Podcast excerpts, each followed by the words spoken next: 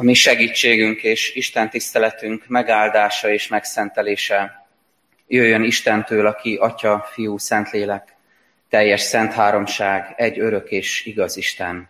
Ámen. Imádkozzunk.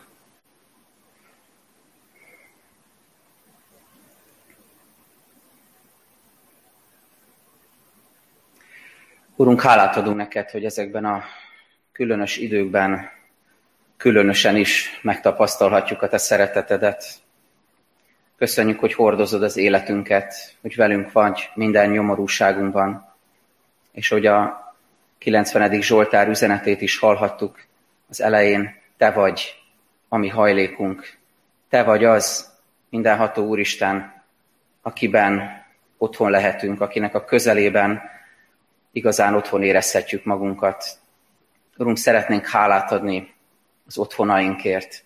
Szeretnénk hálát adni azért, hogy van fedél a fejünk fölött, hogy amikor néha panasz hangzik fel az ajkunkról, amikor panaszkodunk különböző nehézségek miatt, olyan jó, hogy te figyelmeztetsz minket, hogy adjunk hálát, hogy van hol laknunk, hogy van mit ennünk, hogy lesz vasárnapi ebédünk, hogy vannak családtagjaink, akikkel együtt lehetünk, vagy ha térben nem is vagyunk egy helyen, de összeköt minket a szeretet.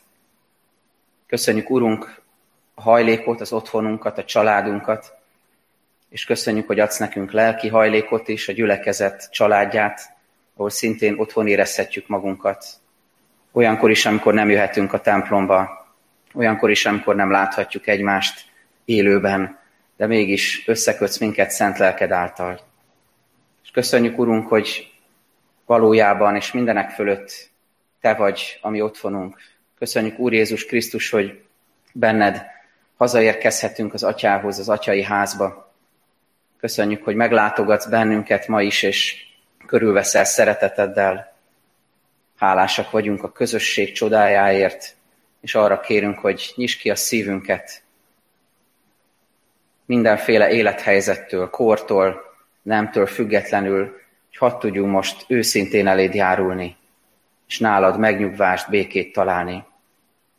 Légy velünk, Urunk, és hatalmas erővel és lélekkel szólaltasd meg a szívünkben az evangélium szavát, az örömüzenetet. Ámen. Isten igét olvasom, szívünket megnyitva hallgassuk az igét. Titusnak írt levélről szóló sorozatot folytatva, a második rész elejét olvasom, Titushoz írt levél második részéből az első tíz ige verset. Te azonban azt hirdesd, ami egyezik az egészséges tanítással, hogy az idős emberek legyenek mértékletesek, tisztességesek és józanok, a hitben, a szeretetben és az álhatatosságban egészségesek. Ugyanígy az idős asszonyok is szentekhez illően viselkedjenek, senkit se rágalmazzanak, ne legyenek mértéktelen borivás rabjai, tanítsanak a jóra. Neveljék józanságra a fiatal asszonyokat, hogy ezek is szeressék a férjüket és a gyermekeiket. És józanok, tiszta életűek, háziasak, jók, férjük iránt engedelmesek legyenek, nehogy miattuk érje gyalázat Isten igéjét. Az ifjakat ugyanígy inst, hogy legyenek józanok mindenben. Te magad légy példaképük a jó cselekedetekben. Mutass nekik a tanításban romlatlanságot és komolyságot. Beszéded legyen fedhetetlen és egészséges, hogy megszégyenüljön az ellenfeled, mivel semmi rosszat sem tud mondani rólunk. A szolgákat insd, hogy engedelmeskedjenek uraiknak, legyenek készségesek mindenben, ne feleseljenek. Ne lopjanak, hanem tanúsítsanak igazi, teljes megbízhatóságot, hogy ami üdvözítő Istenünk tanításának díszére váljanak mindenben. Ez Istenünk igéje.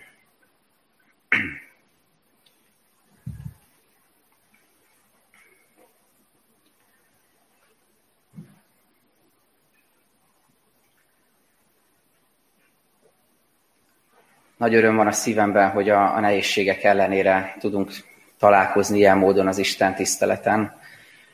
Sokunk számára nehéz ez. nehéz, hogy nem jöhetünk most a templomba, nehéz, hogy nem tarthatunk élőben itt a templomban bibliaórát, a házi csoportok sem találkozhatnak ilyen módon, de ezekben az időkben különösen nagy a felelősségünk egymás iránt, és a szeretet parancs arra is int, hogy óvjuk egymást. Ezért most ilyen módon találkozunk egymással, de ugyanolyan nyitott szívvel hallgathatjuk Isten igét, ahogyan annak idején tavasszal is tettük. Bizonyára hallottatok róla, hogy szinte mindennek van világnapja.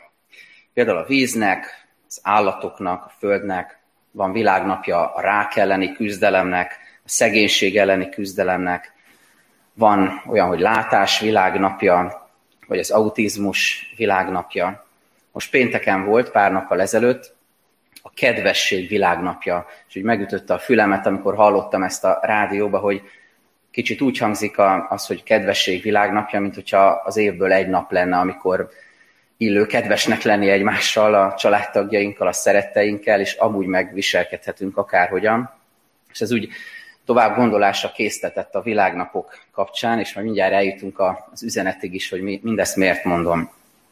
Mert furcsa érzést keltenek bennem ezek a világnapok, mert egyfelől azt a hatást keltik, hogy az említett témákra, kérdésekre, csoportokra, emberekre, felvetésekre csak évente egyetlen napon kell odafigyelni, és akkor le is van tudva az ezzel való törődésünk. És ez azért furcsa, mert például aki természet szerető ember, annak az egész nép, annak az egész év a föld napja, annak az egész év a, a víznek a, a, az ideje és, és világnapja, annak az egész év az állatokról, a növényekről, gombákról szól, ki mihez kötődik leginkább. Aztán akinek a családjában megjelenik a rák betegség, annak nem csak egy nap lehet odafigyelnie erre, hanem az egész élete ebben telik, és fontos számára, benne van a köztudatban. Vagy ahol autizmussal, Aspergerrel érintett gyermek van, mint például a mi családunkban is, ott nem csak egy nap az autizmus világnap, hanem igazából ebben élünk, a mindennapjainkat határozza ezt meg. Tehát egyfelől ez furcsa, másfelől viszont egy kicsit tovább gondoltam ezt, és arra jutottam, hogy mégis jó. Mégis jó az, hogy, hogy vannak napok, amikor mindenkinek a figyelmét ráirányítja egy-egy ilyen világnap egy-egy fontos kérdéssel. Olyanokét is, akik ezekkel egyáltalán nem törődnek, és ez egy kicsit érzékenyíti őket másoknak a problémáira, hogy ne csak mindig a saját kis világunkkal legyünk elfoglalva. Ezért jók mégiscsak ezek a figyelem ráirányítások, ezek a fókuszálások, világnapok. Most, amikor az otthonainkban és mégis egy közösségként lélekben figyelhetünk Isten igére, jó feltenni ezt a kérdést, hogy most mire irányítja Isten a figyelmünket? Most mire irányítja Isten az igén keresztül a figyelmedet? Mert amikor Isten szavát hallgatod, amellett, hogy az lelki kenyér, lelki táplálék, segít élni, segít életben maradni, különösen ezekben a nehéz időkben, segít tovább élni, megküzdeni a harcaidat, miközben ezt is jelenti Isten igéje, rendszerint rávilágít egy-egy konkrét témára is. És így világít rá most Isten lelke számunkra, amikor a Titus levelet olvassuk, a rend témájára. Így beszélgettünk a rend urának, mint az Isten, mint az igazság Istenének a bemutatkozására, így figyeltünk az egyház rendjére és abban, ami személyes rendeződésünkre, hogy az elintézetlenül maradt dolgainkat Isten hogyan szeretné rendezni, helyrehozni, és figyeltünk arra is a múlt alkalommal, hogy, hogy hogyan találkoznak egymással értékrendek. Milyen az, amikor különböző értékrendű emberek találkoznak. Milyen az, amikor te Krisztusi értékrenddel a szívedben találkozol valakivel, akinek nem ez az értékrend van a szívében. Hogyan erősít meg minket Isten ezekben a helyzetekben. És most pedig a mai alkalommal elérkezünk egy szintén nagyon fontos témához, amiről Pál tanítja Tituszt, és rajta keresztül a krétai keresztény gyülekezeteket ez pedig a generációk együttélésének a rendje. Ennek a témának ad egy különös aktualitást ez a helyzet, amiben vagyunk. Amikor arra késztet minket ez a helyzet, hogy figyeljünk az idősebbekre. És ezt úgy tudjuk megtenni nagyon különös módon, hogy ha, nem, ha minél kevesebbet találkozunk velük. És ez az ige valahogy nagyon különösen hozza most elénk mégis azt a témát, hogy milyen az, amikor találkozunk egymással. Milyen az, amikor kapcsolat van közöttünk. Hogyan épülhet ez fel egy családon belül, generációk között, hogyan épülhet ez fel egy, egy gyülekezetben, egy közösségben, mi a rendje annak, ahogyan generációk, különböző életkorú emberek mégiscsak szeretetben, Krisztus értékrendjében tudnak együtt élni, figyelni egymásra. Hiányzik itt a gyülekezetben is, hogy lássuk egymást, hogy találkozunk egymással, az idősebb testvéreinkkel, a gyerekekkel, a fiatalokkal, az ifin, a gyerekisten tiszteleten. Hiányzik, ez borzasztóan fáj, de most Isten megalapoz valamit, amit majd gyakorolhatunk, hogyha újra együtt lehetünk. Úgyhogy így figyeljünk most ennek a tanítására. Először a kontextusról fogok szólni, szokás szerint, hogy miért beszél Pál erről a témáról, miért fontos ez neki, miért hozza ezt elő. Másodszor pedig a, a konkrét tanítás fog elhangozni, hogy mit tanít Pál. Először tehát a kontextusról. Miért beszél Pál erről a témáról? Úgy kezdi ezt az igét, ha van előttetek szentírás, akkor kövessétek ti is. Úgy kezdi ezt a részt, hogy te azonban azt hirdesd, ami egyezik az egészséges tanítással. Te azonban. De nyilvánvalóan utal valamire, ami előtte volt. Hogyha itt voltatok, vagy hallottátok a múltkori tanítást, akkor talán emlékeztek, hogy a tévtanításokról volt szó, hogy hogyan vértezi fel Pál Tituszt és a krétai keresztényeket a tévtanítók elleni küzdelemre. És amikor elmondja, hogy a tévtanítók hogyan élnek, milyen az értékrendjük, mit képviselnek, és milyen az a krétai kultúra, amiben megélik a hitüket a keresztények, akkor most arra tanítja, folytatva ezt a tanítást Pálapostól Tituszt és a, a krétai keresztényeket, hogy ti ne így éljetek. Ti ne ezt kövessétek. És ezért mondja azt, hogy te azonban azt hirdesd, ami egyezik az egészséges tanítással. Miért fontos ez pár számára, és miért hozza elő a generációk együttélésének a kérdését, a család témáját és a gyülekezeten belüli együttélés témáját? Azért, mert, ahogy az előző részből is kiderült, vannak nem Isten szerinti vezetők, vannak tévtanítók, akik szégyent hoznak az evangéliumra és Isten nevére, és, és ott van ez, a, ez az Istentől elidegenedett, Krisztustól idegen, krétai kultúra, amiben nehéz megélni a hívőknek az életüket, a hitüket. Mi a következménye ennek? És ez itt a lényeg. Az, hogy a személyes életek, a családok, az otthonok, a közösségek, a gyülekezetek szétzilálódnak. Az emberek eltávolodnak egymástól, nem látnak jó mintákat, jó példákat maguk előtt, és ezért a szétdobáló, az ördög szétdobálja ezeket a közösségeket, eltávolítja egymástól az embereket, és megrontja a Krisztusi értékrendet. Eltávolít Krisztustól, és eltávolít egymástól. Nagyon fájdalmas látni, én is szembesülök ezzel hetente szinte beszélgetésekben, hírekben, hogy, hogy, hogy a, a gonosznak a hatása hogyan tud szétzilálni közösségeket, hogyan tud eltávolítani egymástól, egymáshoz egyébként közel álló családtagokat. Pál intelmeiből most visszafelé következtethetünk, és láthatunk olyan nyomokat, olyan magyarázatokat, amik, amik alátámasztják azt, hogy miért fontos ez a tanítás ebben a levélben. Kicsit olyan ez, mint amikor egy filmet visszafelé tekerünk. Látjuk a végét, a végkifejletet, és elkezdjük visszatekerni, és egyszer csak meglátjuk, hogy ja, ezért mondja ezt Pál. És utána még tovább tekerünk, és azt mondjuk, hogy ja, hát ezért kell ezt tanítania, mert így értek a, a, a keresztények, és ilyen ö, idegen hatások érték a gyülekezeteket és a családokat. Mit látunk, ha visszafelé tekerjük a filmet? Miről beszél Pál? Egyrészt arról három dolgot említ, egyrészt arról, hogy, hogy hiteltelenné vált a Jézusról szóló üzenet. Az ötödik versben olvassuk, hogy indirekt módon következtethetünk erre, hogy, hogy nehogy miattuk érje gyalázat Isten igét. Tehát úgy tanítsd őket, úgy légy példa, hogy nehogy gyalázat érje miattuk Isten igét. Ebből az következik, hogy olyan volt a helyzet ebben az időben, amikor bizony hiteltelenné vált a kereszténység. Gyalázat érte a hívők miatt Isten igét. Majd mindjárt rátérünk ennek az aktualitására is. A második, amit említ Pál, hogy gonosz vádak születtek meg a keresztények ellen. A nyolcadik versben olvassuk, hogy megint visszafelé következtetve, hogy, hogy mivel semmi rosszat nem tud mondani rólunk, hogy ilyen legyen a példa, ilyen legyen a tanítás, hogy ne lehessen rosszat mondani rólunk. Mivel ezt Pál megemlíti, ebből tudható, hogy volt ilyen hogy rosszat mondtak a keresztényekről, hogy vádakat fogalmaztak meg a hívőkkel szemben. Erre is mindjárt kitérünk, ennek az aktualitására. És harmadik, amit említ Pál, tulajdonképpen egy összegzés, hogy a keresztény üzenet senkinek a számára nem vonzó, nem meggyőző. És ez onnan fakad, hogy, hogy valami nagyon elcsúszott az, érték, az értékekben, és ez a családból indul ki.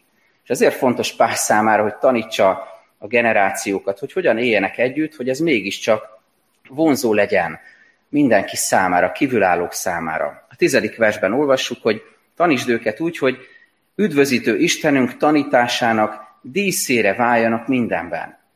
Hogy mi legyünk az Isten díszei, ékességei, az Istenre mutató díszek. Milyen csodálatos kép ez. De ha megfordítjuk, akkor nagyon elkeserítő.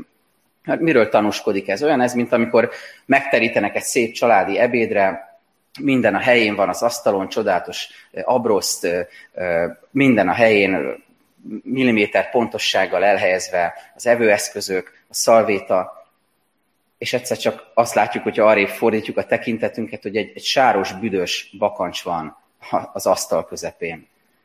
Nem a díszére válunk az Isten igének és tanításának és az evangéliumnak, hanem éppen ellenkezőleg. Nem az ékessége vagyunk az evangéliumnak, hanem elszomorítjuk az embereket, eltávolítjuk Istentől őket. De mi mindennek az aktualitása? Miket mond Pán? Figyeljétek meg, hogy, hogy ugyanezeket ma is felfedezhetjük. Föl, föltetjük a kérdést, hogy mivel találja szembe magát a világ, amikor ránéz a kereszténységre. Mit lát a kereszténység életében? Mit lát a te életedben? Mit fedez föl? Nézzük újra ezt a hármat. Azt mondja, gyalázat éri Isten igét. Mert hogy nem lehet elleplezni ezt, nem lehet emellett elmenni szó nélkül, hogy bizony vannak bűnök, vannak bukások a hívők életében is, a hívők közösségek életében is. Pár nappal ezelőtt hallottam, hogy az egyik legnagyobb, legnépesebb amerikai keresztény gyülekezetnek a pásztora elbukott, beismerte a bukását, a felesége iránti hűtlenségét, hogy megcsalta a feleségét, hogy megbántotta a gyermekeit is, és és persze tudjuk, hogy ez egy komplex történet, és tudjuk, hogy imádkoznunk kell ezért a pásztorért és azért a gyülekezetért, de mi, mi az, ami lejön ebből a világnak? Mit gondoltok? Természetesen az, hogy hiteltelenné válik a kereszténység. Nem számít, hogy egyébként a világban hány hiteles keresztény pásztor van, hány hiteles és, és jól működő keresztény közösség van, hány odaszánt életű és áldozatkész keresztény van. Ha, ha van egy ilyen bukás, akkor ezen lehet csámcsogni napokig, hetekig, hónapokig. Na, ilyenek a keresztények. Na, hát ez egyáltalán nem vonzó. Tehát gyalázat éri Isten igéjét. A második, ugyanilyen aktuális, vádak, rosszindulatú megjegyzések a kereszténység ellen, mondja Pál. Erről beszél, és ezt látjuk ma is. Üldözések, terrortámadások, fenyegetettség, nagyon, nagyon komoly rossz indulatú megjegyzések és, és támadások a keresztények ellen.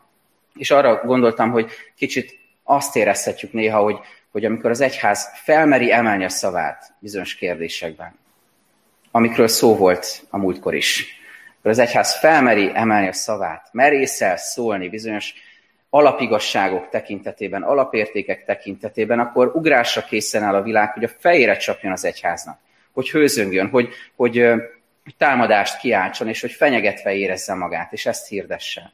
És az jutott eszembe, hogy ez olyan, mint az a gyerekjáték, az a vakondos, fejre csapkodós.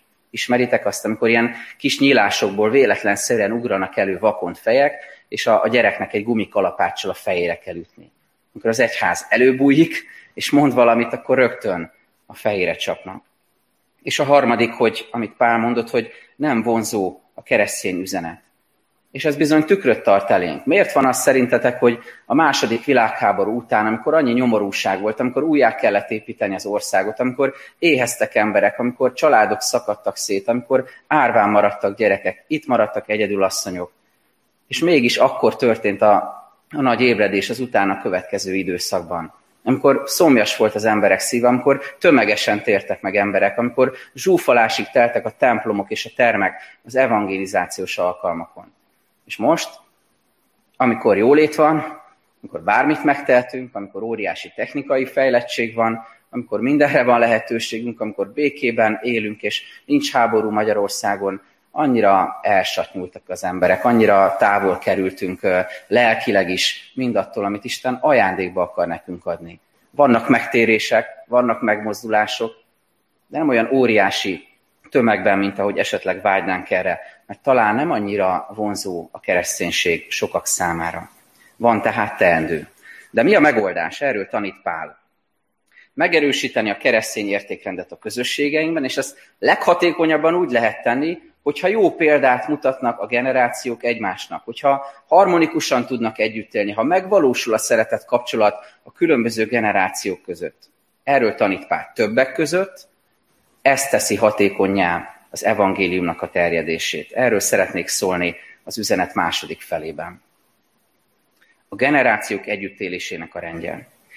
Figyeljétek meg, hogy Pál az idősekkel kezdi. És ez nagyon szép. Miért? Egyértelmű, hogy az idősekkel kell kezdeni ezt a tanítást. Tehát egyrészt a teremtés rendje miatt. Másrészt a tíz parancsolat tanítása miatt. Tiszteld apádat és anyádat, hogy hosszú ideig élj a földön, amit az Úr a te Istened adta neked. A harmadik pedig egy olyan kifejezés, ami rengetegszer előfordul a Szentírásban, főleg az Ószövetségben, de az Új Szövetségben is néhányszor, ez pedig így szól nemzedékről nemzedékre. Ahogyan a 91. Zsoltár elején is hallottuk. Te voltál, nekünk hajlékunk, nemzedékről nemzedékre. És rengetegszer ezt mondja Isten az ő népének és választottainak, hogy adjátok tovább az üzenetet, az ígéretet, az áldásokat, a történeteket nemzedékről nemzedékre. Adjátok tovább a jó példát. Ne szakadjon meg a láncolat. Mindig legyen valaki, akinek bizonságot teszel Krisztusról, aki utána jön. Mindig legyen folyamatos ez a láncolat nemzedékről nemzedékre. Most akár fiatalként, akár idősként hallgatod ezt, vagy idősebbként hallgatod ezt a kifejezést, érezd meg, hogy ez neked szól. Hogyha fiatalként hallgatod ezt, hogy nemzedékről nemzedékre, akkor ez figyelmeztet, hogy nem veled kezdődnek a dolgok. Voltak már előtted is nemzedékek. A szüleid, a nagyszüleid, hívő elődeid, őseid, az apostolok. Van, van előtörténet, nem veled kezdődik minden. Fiatalként könnyű ezt gondolni, hát én vagyok az élet közepe, velem kezdődik minden. De idősként is megszólít téged, hogy nemzedékről nemzedékre, hogy nem veled végződnek a dolgok. Hogy nem az a csúcs, amit te elértél, hogy te már el, eljutottál egy bizonyos ismeretre, egy lelki egy, egy tudásra, egy tapasztalatra, és azt mondod, hogy na ez a teljesség, már innen nincs tovább, a csúcson vagyok. Utánad is jönnek majd nemzedékek, és ez így megy egészen, amíg világ a világ. Tehát Pál az idősekkel kezdés, ez azért is fontos, mert nem szabad elfelejtenünk, hogy honnan jövünk. Nem szabad elfelejtenünk, hogy kik vagyunk, hogy mit tanultunk az előttünk járt nemzedékektől. És ez nagyon komolyan szívemre helyezte Isten, hadd mondjam ezt el nektek, hogy, hogy amelyik társadalom, amelyik közösség, amelyik család, amelyik gyülekezet nem figyel az idősekre, az időseire, az elveszett. Tíz parancsolatban ezt hallottuk, hogy ha azt akarod, hogy hosszú ideig élj ezen a földön, akkor tiszteld apádat és anyádat. Ha nem figyelünk az időseinkre, elvesznek a közösségeink. Ugyanakkor azt is meg kell jegyeznem, nagyon biblikus alapelvként, hogy a kor önmagában nem érdem és érték. Vagy inkább hadd fogalmazzam más szórendel, hogy, hogy nem a kor önmagában az érdem és az érték, hanem csak akkor lesz azzá, hogyha egy idős testvér hitelesen, bölcsen, alázattal, szeretettel, Krisztussal mutató módon akarja és tudja átadni, amit Istentől kapott nemzedékről nemzedékre. És figyeljetek, megyünk most tovább, és, és figyeljük meg, hogy Pál hogyan beszél három csoportról, három generációról tulajdonképpen, két generáció, de három csoportban beszél róluk. Az idősebb férfiakhoz szól, illetve Tituszt képezi ki arra, hogy mit mondjon az idősebb férfiaknak, mit mondja az idősebb nőknek, és mit mondja az ifjaknak, nézzük, hogy hogyan talál meg bennünket ez az üzenet. Mert hogy közben fogjuk azt látni, hogy egy-egy tanítás nem csak annak a csoportnak szól, hanem azt a közösségi hálózatot építi, amit, amit akár gyülekezetnek, akár családnak hívunk. Tehát az idősebb férfiak példája. A második versben olvasunk róla, az idős emberek legyenek mértékletesek, tisztességesek és józanok a hitben, a szeretetben és az álhatatosságban egészségesek amikor idős férfiakról, meg idős nőkről olvasunk a Szentírásban, hozzáérthetjük azt is, hogy idősebb férfiak és idősebb nők, mert hogy ez egy relatív dolog, mindig van valaki, aki fiatalabb, és valaki, aki idősebb nálunk. Érdemes ezt a láncolatot így észben tartani. Tehát mit mond az idősebb férfiaknak? Először is azt, hogy legyenek mértékletesek. És gondoljatok arra, hogy ez mennyire aktuális, hogy, hogy tanítsák mértékletességben az ifjakat. Legyenek példák. Milyen fontos tanítás ez egy mértéktelen fogyasztású világban. Amikor a mértéktelenségen van a hangsúly, hogy, hogy bármit lehet, hogy, hogy nem kell a holnappal gondolni, hanem, hanem kimeríthetsz minden erőforrást, mindent, minden a tiéd lehet. Mértéktelenség van. Egy ilyen kultúrában megtanulni, megélni és tanítani az utánunk jövő nemzedékeknek, hogy mi az, ami elég. Hogy az elégnek, a megelégedettségnek van egy boldogsága. Ez az igazi nagy kincs, ez az igazi nagy példa. Pár nappal ezelőtt a kisfiammal beszélgettünk a karácsonyi ajándékokról, és mondta, hogy, hogy ő nem szeretne semmit, mert neki mindene megvan. Ugye itt most idősebb férfiakról van szó, de néha előfordult az a furcsaság, hogy a fiatalabbak is tanítanak bennünket az elég bölcsességéről. Tehát a mértékletesség. A második a tisztesség. Hogy legyenek tisztességesek, ez a szó azt jelenti, hogy, hogy viselkedjenek méltóan, legyenek tiszteletre méltóak, legyen egyfajta jó értelembe vett tekintélye az idősebb, az előttünk járó férfiaknak.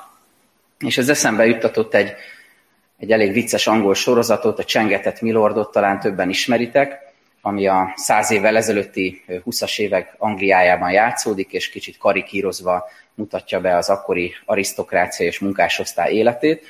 És ott van ez a kifejezés, amit a különböző előkelőségek neve elé vigyeztettek, hogy tiszteletre méltó. Tiszteletre méltó XY.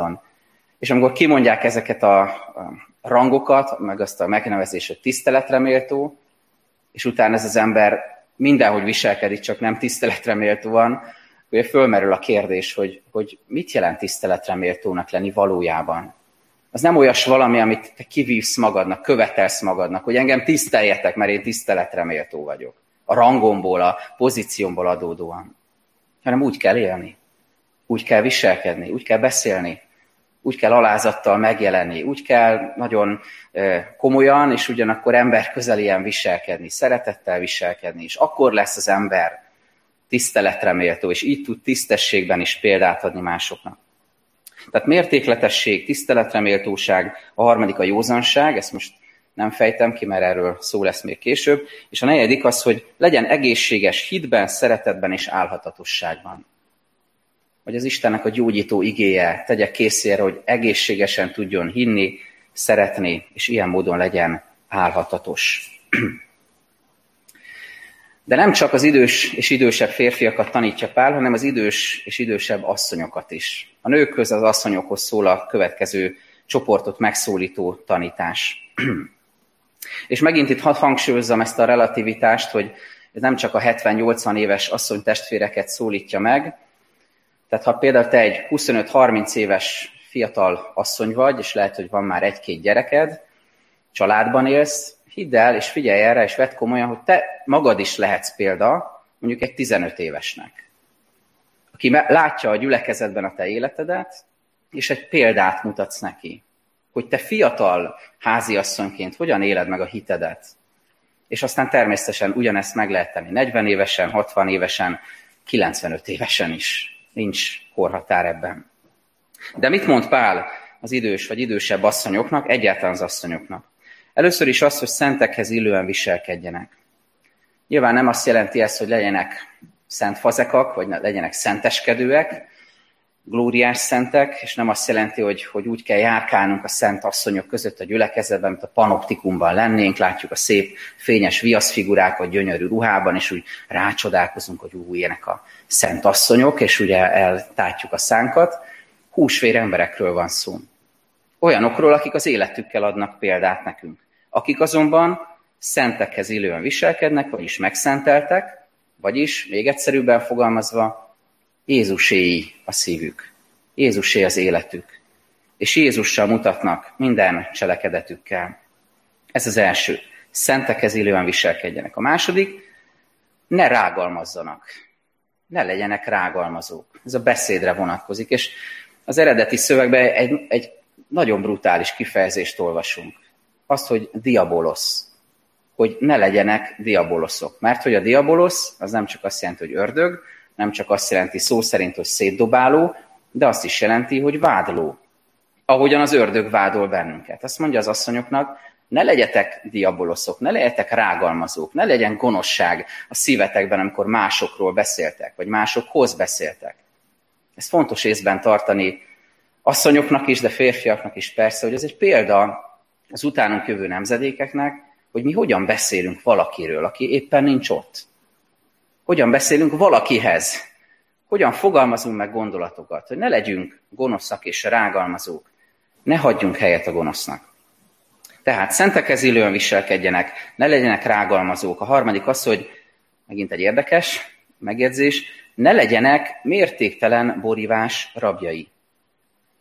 Lehet, hogyha mi állítanánk össze ezt a listát, ezt inkább a férfiakhoz írnánk, de gondoljatok bele, hogy az, hogy ezt Pál leírja, annak nyilván oka volt.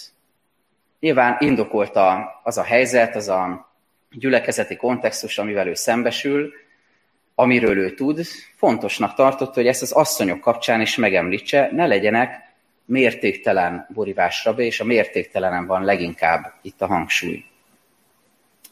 Pálnak erről tanítania kell, és nyilvánvalóan ez mindannyiunk számára egy, egy fontos tanítás férfiaknak és nőknek. Egyszer tanulja voltam egy ilyen jelenetnek valamilyen összejövetelen, hogy az, a, egy házaspár két tagja beszélgetett, és az, az asszony már kicsit többet ivott a kelleténél, és a férfi a kezében egy boros üveggel azt mondta neki, hogy ne így áll már annyit. Közben ő is már eléggé felöntött a garatra. Szóval érezzük, hogy ez nem volt annyira hiteles megjegyzés. Minden esetre Pál tanít bennünket abban, hogy, hogy és most az idősebb asszonyokat elsőrendel, hogy ne legyenek mértéktelenek, sem a borívásban, sem másban, hanem mutassanak példát a józanságban. És a negyedik, amit még említ itt Pál, hogy tanítsanak a jóra. Itt is megemlíti a józanságot, úgy látszik ez egy nagyon releváns probléma lehetett, és talán ma is az, és ugyanakkor kitér arra is, hogy tanítsanak a jóra, mégpedig a családi szeretet tekintetében hogy hogyan szeretik a férjüket, hogy hogyan szeretik a gyermekeiket. Óriási példa. Nem csak beszélni erről, nem csak okoskodni, nem csak szentenciákat mondani arról, hogy így kell nevelni a gyerekeket, meg így kell a házasságot megélni. Lehet mondani, nem annyira számít. Ha nem tudjátok, mi számít? Az, ha egy fiatalabb asszony vagy lány lát egy édesanyát, lát egy nagymamát, és látja azt, hogy ő hogyan szereti a férjét látja azt, hogy, hogy hogyan szereti a gyermekeit, hogyan tud kedves lenni, hogyan tud előzékeny lenni, hogyan tud önfeláldozó lenni, és hogyan tud ugyanakkor nagyon karakán lenni bizonyos kérdésekben. Ez az igazi példa, és nem pedig a szóban elmondott tanítások. Óriási példa tud lenni tehát a fiatalabbaknak egy családban, egy gyülekezetben és minden közösségben az, hogyha láthatnak egy hívő idősebb férfi testvért, egy asszony testvért, akinek az életében voltak nehézségek, voltak veszteségek, voltak talán bukások is, mert mindannyiunk életében vannak, és mégis ez a példa számunkra azért lett példa, mert a Krisztusi szeretet sugárzik, ragyog ennek az embernek az életéből. Pár hónappal ezelőtt beszéltem Marika nénéről, akit Kőbányán ismertem meg, és nagy példa volt számomra, mint hívő asszonytestvér. Most pedig Nikázi János testvérünk jutott eszembe, mint hívő férfi testvér példa, akit pár évvel ezelőtt veszítettünk el, és amikor visszaemlékszem rá, akkor mindig az jut eszembe, hogy milyen derűs volt, milyen bölcs volt, milyen megfontolt volt, milyen szolgálatkész volt, mennyire odaszánt életű volt, annak ellenére, vagy azzal együtt, hogy milyen nehézségek voltak az életében, hogy milyen betegségekkel kellett megküzdenie, és az életének az utolsó hónapjai, napjai is mennyire kemények voltak és ő egy olyan példa számomra, akit érdemes követni, és le, lehet, mi magunk is lehetünk ilyen példák mások számára. Hallottunk tehát az idősebb férfiaknak szóló és az idősebb asszonyoknak szóló tanításról, végül pedig Pál az ifjakhoz is szól. Tituszt magát is megszólítja, és rajta keresztül megszólítja, szólongatja az ifjakat. Van ez a latin mondás Juventus Ventus, nem tudom, ismeritek-e, hogy ez nem egy olasz foci csapatnak a neve csupán, hanem azt jelenti, hogy fiatalság, bolondság. És ugye eszembe jutott ez, hogy, hogy vajon idősebbként hogyan nézünk a gyerekeinkre, a fiataljainkra. Milyen sztereotípiák vannak a fejünkben a fiataljainkkal kapcsolatban.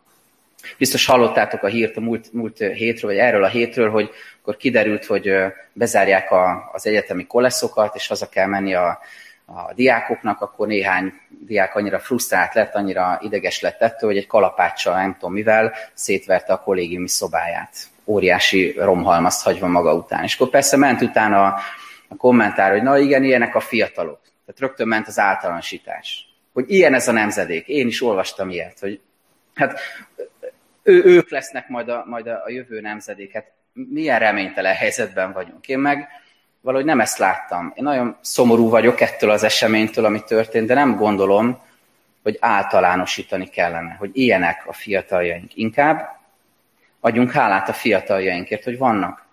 Inkább szeressük a fiataljainkat, inkább adjunk példát nekik, hogy ne lássuk reménytelennek a jövőt, hanem lássuk, hogy rajtuk keresztül is Isten valamit el fog végezni ebben a világban. És csak csöndben zárójelben jegyzem meg, hogy nem lehetséges, hogy Rólunk is hasonlókat mondtak annak idején. Az akkori idősek, hogy hát milyen ez a nemzedék, hogy milyen reménytelen a jövő. És most mi vagyunk a felnőttek, vagy mi vagyunk az idősek. Nézzünk szeretettel, irgalommal, kedvességgel a fiataljainkra. És mi az, amit tanít a fiataloknak Tituson keresztül Pál? Sok mindent mond, de egy valamit emelek ki, ami hallhattátok, nagyon sokszor előkerült ebben a mai igében. Ez pedig az józanság hogy tanítsd őket, hogy legyenek józanok mindenben. És ennek két oldalát hadd világítsam meg, testi értelem és lelki értelem, hogy legyenek józanok testi értelemben. Mindannyian szembesülünk ezzel. Tudjuk, hogy az alkohol, a drog, a játékszenvedély, de egyébként a munka, a karrier, mint szenvedély, a pénz, mint szenvedély, a pornó, vagy bármi más, ami elvakít, ami elveszi a józan ítélő képességet, ami elszakít emberektől és Istentől, az nagy veszély az ifjaink számára is, mindannyiunk számára, de különösen most az ifjakról szól ez a tanítás, ez a része.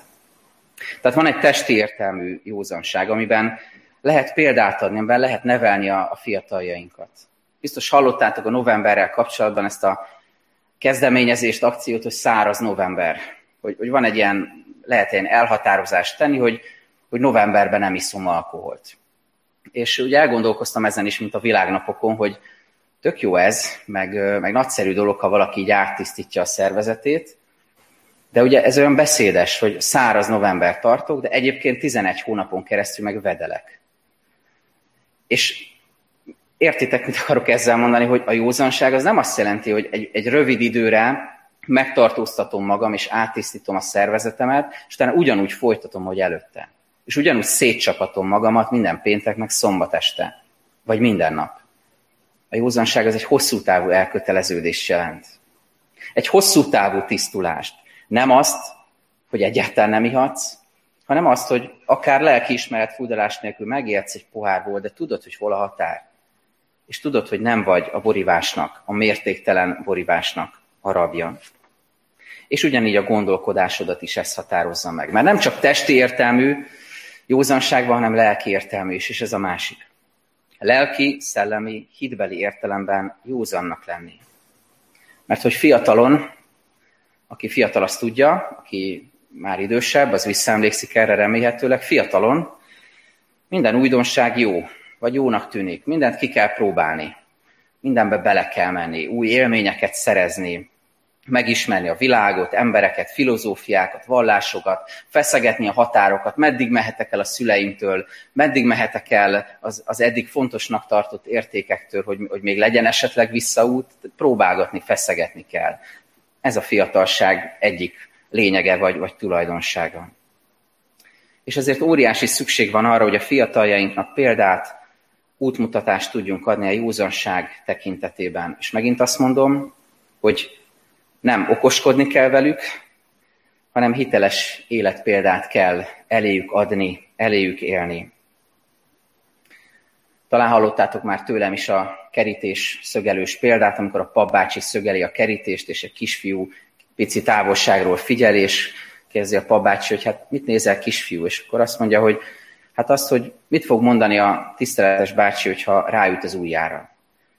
és amikor az élet nagyon keményen rácsap az ujjadra, amikor az élet kalapácsa rácsap az ujjadra, amikor, amikor jönnek nagyon nehéz időszakok, amikor jönnek kísértések, próbák, betegségek, veszteségek, akkor ott vannak körülötted az ifjak, az utánad jövő nemzedékek, ott vannak a családtagjaid, a gyermekeid, a gyülekezetben az ifjak, a gyerekek, és figyelik, hogy hogyan reagálsz. Figyelik, hogy mit mondasz, hogy hogyan éled ezt meg, hogy hogyan hívod segítségül az Urat a legnagyobb mélységeidben is. Ez az igazi példa, nem csupán az, amit a szavainkkal át tudunk adni. Hadd fejezem be azzal, hogy rendkívül hálás vagyok azért, hogy a gyülekezetünk az egy több generációs gyülekezet. Hogy nem csak időseink vannak, akikért különösen is hálásak lehetünk, hogy nem csak fiatalok vannak egy gyülekezetben, és egy ilyen fiatalos, trendi gyülekezet vagyunk, hanem minden korosztály jelen van. A legkisebbektől, a nemrég született csecsemőktől kezdve az ifjakon át, a középkorosztályon keresztül az idősebbekig. Óriási ajándék az Istennek, hogy minden korosztály jelen van a gyülekezetünkben. És arra biztat bennünket ez az ige, amit ma hallottunk, és ezt gondoljuk majd tovább, nem csak az imacsendben, hanem majd otthonainkban, amikor ezen az igén gondolkozunk, hogy lépjünk ki az árnyékból, hogy az egyház jöjjön elő a rejtettségből. És ezt úgy tudjuk leginkább megtenni, hogyha benne élünk a kultúránkban, benne élünk a társadalomban, jelen vagyunk a családjainkkal, a gyülekezetünkkel, de bizonságot tudunk tenni Krisztusról azzal, ahogyan a generációk szeretettel fordulnak egymás felé. Tudunk tanulni, és tudunk tanítani. Tudunk példát venni, és tudunk példát adni. Krisztus lelke segítsen ebben bennünket. Amen. Legyünk kicsit csöndben az Úr előtt, vegyük elé az imáinkat.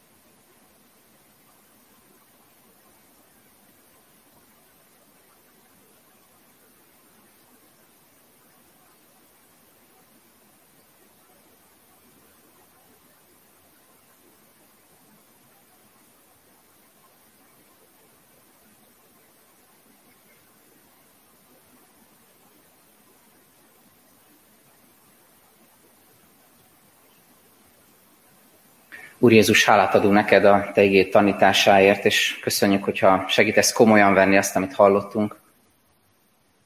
Ha segítesz abban bennünket, hogy, hogy ránézzünk azokra a területekre, amik ebben az igében, amik rólunk szóltak, hogy komolyan vegyük, amit most nekünk adtál, amiben ébrezgetted a, a lelkiismeretünket, a felelősségünket.